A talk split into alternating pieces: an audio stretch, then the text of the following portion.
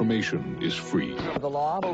There is hope. Mommy says don't play with fire. Oh, oh, oh my God. That's hot. But Mommy says it's okay to play everything. Cool. If you don't like them, I'm sure your sister will.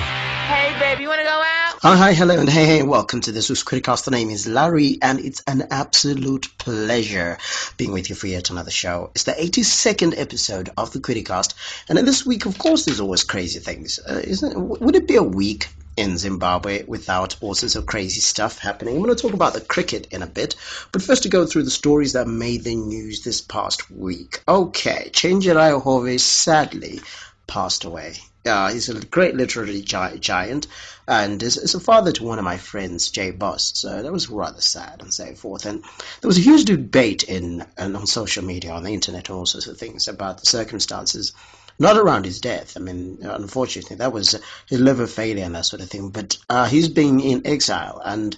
Well, there's a, or, you know, it became a political thing with some people saying, oh, okay, great writer, but he ran away from the country. And while others were like, yeah, okay, yeah, you know, was pushed out of the country by Zimbabwe's uh, president. So it was just like one of those, which is, you know, I don't know, a lot of things just get politicized in this country, which is kind of like sad when you really look at it.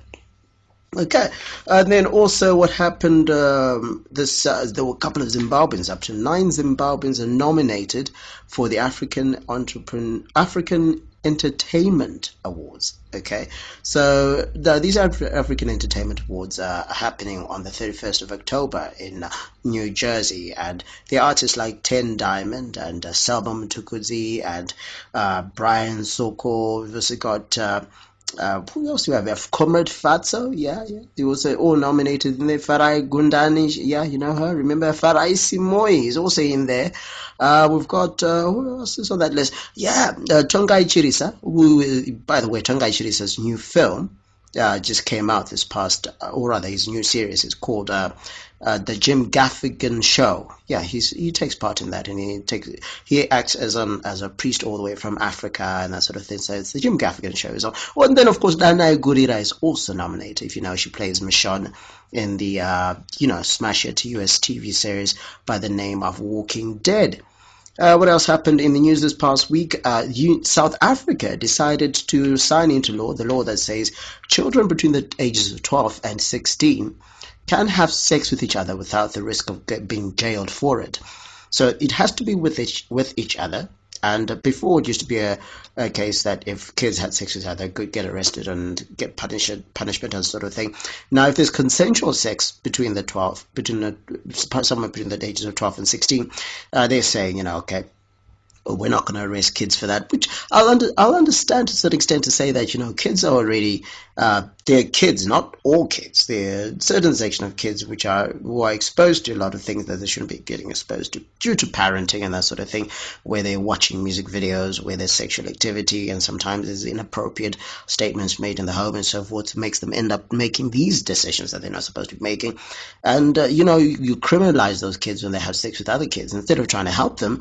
So you have a kid was thirteen who's already got a criminal record, and uh, their growth path of growth is already interrupted, so they end up being strange creatures in as far as society is concerned. And I think this squarely puts uh, the idea of uh, taking care of your kids back into the hands of the uh, parents concerned. So yeah, you know, I don't know, it's just like weird. Yeah, and then what else happened in this past week? Uh, oh, this one's crazy. Casper uh, Nyovest, first of all, he's, he's performing a Shoko festival later on this year.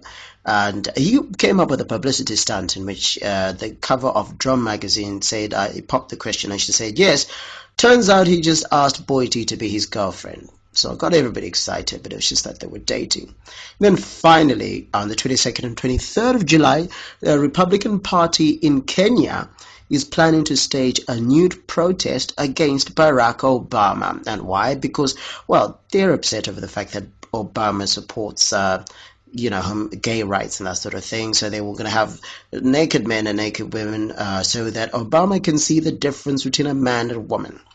In our candid opinion, my own candid opinion, I think they're just nudists in disguise and they just want to get naked for Obama. You know, on the other side, I will talk to you about Zimbabwe cricket. Uh, there have been a couple of matches between Zimbabwe and India. Yeah, let's see what we can say about that. So, in case you don't know, and we don't what I don't know what why you wouldn't know this, Zimbabwe is hosting India in a cricket series, and well, true to form, Zimbabwe has just lost all its matches in the one-day internationals against India. The first one was really close; it came to within four runs of Zimbabwe winning uh, the match. But yeah, in the last over, they kind of threw it away, which is like, yeah, I don't know. And then uh, in the second match, uh, yeah, same. Well, it was there was a wider margin, and in the final match, it got even worse. In the final ma match, it was particularly bad because they conceded one hundred and six runs in the last ten overs. And actually fifty runs in the last three point one overs, which is kind of ridiculous. Like, what kind of cricket is that? And, you know, uh, people are just getting, it's getting weird now. Because um, if you look at it, uh, the coach, uh, what's his name? Oh, coach. Dave Whatmore. He's, uh, he came in just before the World Cup. And he made the team competitive, but the results haven't come through. And the only since uh, his appointment uh, at the World Cup, the only match he's won is against the United Arab Emirates. Now, Zimbabwe have been coming close. Let's let's em emphasize this compared to what used to happen before. But if you look at the former coach from before, that's a guy by the name of um, Stephen Mangongo. Well, in reality, with Mangongo, he went and actually won matches against played people like uh, I think he won against the Australians and stuff like that. So you'd be like, yeah, I actually got victories. So you'll feel a little done, hard done by. And I don't know. Uh, well, I spoke to to uh, at a press conference to. Um, The, the coach, and this is what he had to say in pleading for for what he called patience to get it right. It doesn't happen like that. It never does. It takes a bit of time. If you look at the history of Zimbabwe cricket over the last four years, you will know, if you've done research, you'll know that it's only a handful of games. And to improve, you need to go through certain situations more often. So hopefully boys will learn, you know, as quickly as possible, because we are now playing competition, which we haven't had in the past. So, you know, it's okay to say, be patient with us, but, you know, it's a cliche, but, you know, I'm very pleased to have played these three games, and we look forward very much, you know, to the, to the future matches coming in this calendar year, and we look to improve. So, please bear with us. We are, we are trying really hard to get it right, and we will need a bit more time, as other sides do. That there's Zimbabwe coach uh, Dave Whatmore talking after the Zimbabwe defeat, uh, whitewash defeat, because lost all matches to uh, India in the one-day internationals, in which he said he was pleading for more time, and it makes a lot of sense, because Zimbabwe wasn't playing a lot of matches. So, you know, there were no matches. So every time they start playing another match, you'll be starting from scratch. So, you know, all the momentum you're building, all the, you know, the things that you only know by playing the game when you're playing them, uh, you don't know them so un until you actually face them. So you can spend all the time in the nets, but until you face situations where you could actually win the match often enough, you can lose your head and the pressure can get to you. So that makes sense. You say, okay, progress needs to be made. But at the same time, uh, if you look at the the, the, the, the crowd that attended the uh, Sunday match, you had oh, close to ten thousand people that were there. Those ten thousand people, uh, you know, are a crowd that wants to see Zimbabwe win. That That's a fact. And given that scenario, especially with so many one-day internationals and other matches coming in between now and November, we're hearing close to thirty matches are going to be played by the end of this year. Oh, well, in reality, you know, th th those fans need a reason to keep coming back. And if, if we keep losing matches, they're going to start thinking, no, I don't really want to go back for that. You know, it's just like, I don't really want to go there and watch the boys lose all the time. Nobody wants to go for that self, you know, self-mutilation and that sort of thing. No, nobody wants that. But yeah, we understand it's, it's a process and that sort of thing. But just get us a win here and there to just keep us interested. Please, just just do it. I know the players want to win. Don't get me wrong. Players totally want to win. And you can see the look on their faces when, when they get out and that sort of thing, that they're very disappointed. But, yeah, just try a little bit harder. No, it sounds unfair, but just try a little bit harder. And on the other side, I'm going to talk about polygamy, uh, given that uh, Kenya decided to recently sign a law, uh, into law, polygamy in that country. So we'll talk about polygamy on the other side. Yes, the name is Larry and you're listening to the QuiddyCast. And in this segment, uh, the relationship segment, is kind of is a relationship segment. Uh, I've decided to talk about um, the whole polygamy thing in light of, uh, it's about a year and some change now since uh, Kenya decided to put, get its uh, polygamy laws in line with its uh, with the civil laws. So, for example, in Zimbabwe, the polygamy is actually legal as long as you don't get a civil marriage. That's the one that is a court marriage, a court, you know, the other, the, the one that is recognized by the state as being a court marriage and that sort of thing. Uh, yeah. So now in Kenya, what they decided to do was to say, okay, look, we need to align these two together and that sort of thing, and make sure that uh, both are recognized, uh, recognized legally on the same level. And I'm going to have my opinion about that, but I decided to just ask a question out there what people thought about polygamy. And, and well, there were quite a few uh, that came out, but these two comments are the summary of the comments that uh, I got from people out there. Do you know what? At least finally people are being honest, or a government per se is being realistic with what's going on in a, in a country, especially in Africa. Polygamy should be legalized, should be formalized, because with the way things are, and I'll speak about Zimbabwe, um, people are not monogamous, you know. Um, you find married men calling themselves M B As, married but available. What does that say about that man? What does that say about the society itself? Everywhere you look, married men are having affairs and married women are having affairs. So, I don't know. Legalize it. Maybe then people won't do it. But it's the reality. It's being done. And this is something that, that started way before our time. So who are we to say it shouldn't happen? Personally, I'm for exclusive relationships. One man, one woman, monogamy.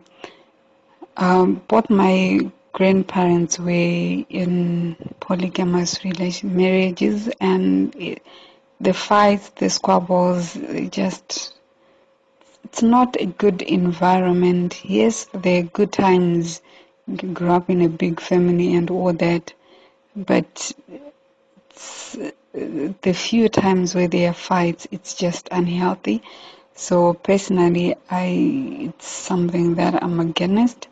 And as for the country, well, Zimbabwe allows it.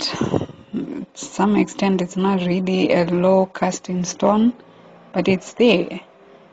If it's nowadays, it's just unofficial. We just call them small house, toy boys, Benton, and all that, but it's still a polygamous relationship as far as I'm concerned. What happened to one man, one woman, please? So, as you can tell there, there's just two very differing views. Some people's like, oh, I should have this one man, one woman situation. No, don't have more than one person. Stop being greedy and sort of thing. Those are the summary of the comments that I got. And in reality, I think one of the things that we need to be cognizant of is the fact that, you know, monogamy, and as far as the African culture is concerned, is largely an imported culture. This is one of the things we have to first get here as grounded. It is something that, for example, like the Bible, was imported into the continent. And funny enough, we became the biggest defenders of an imported culture.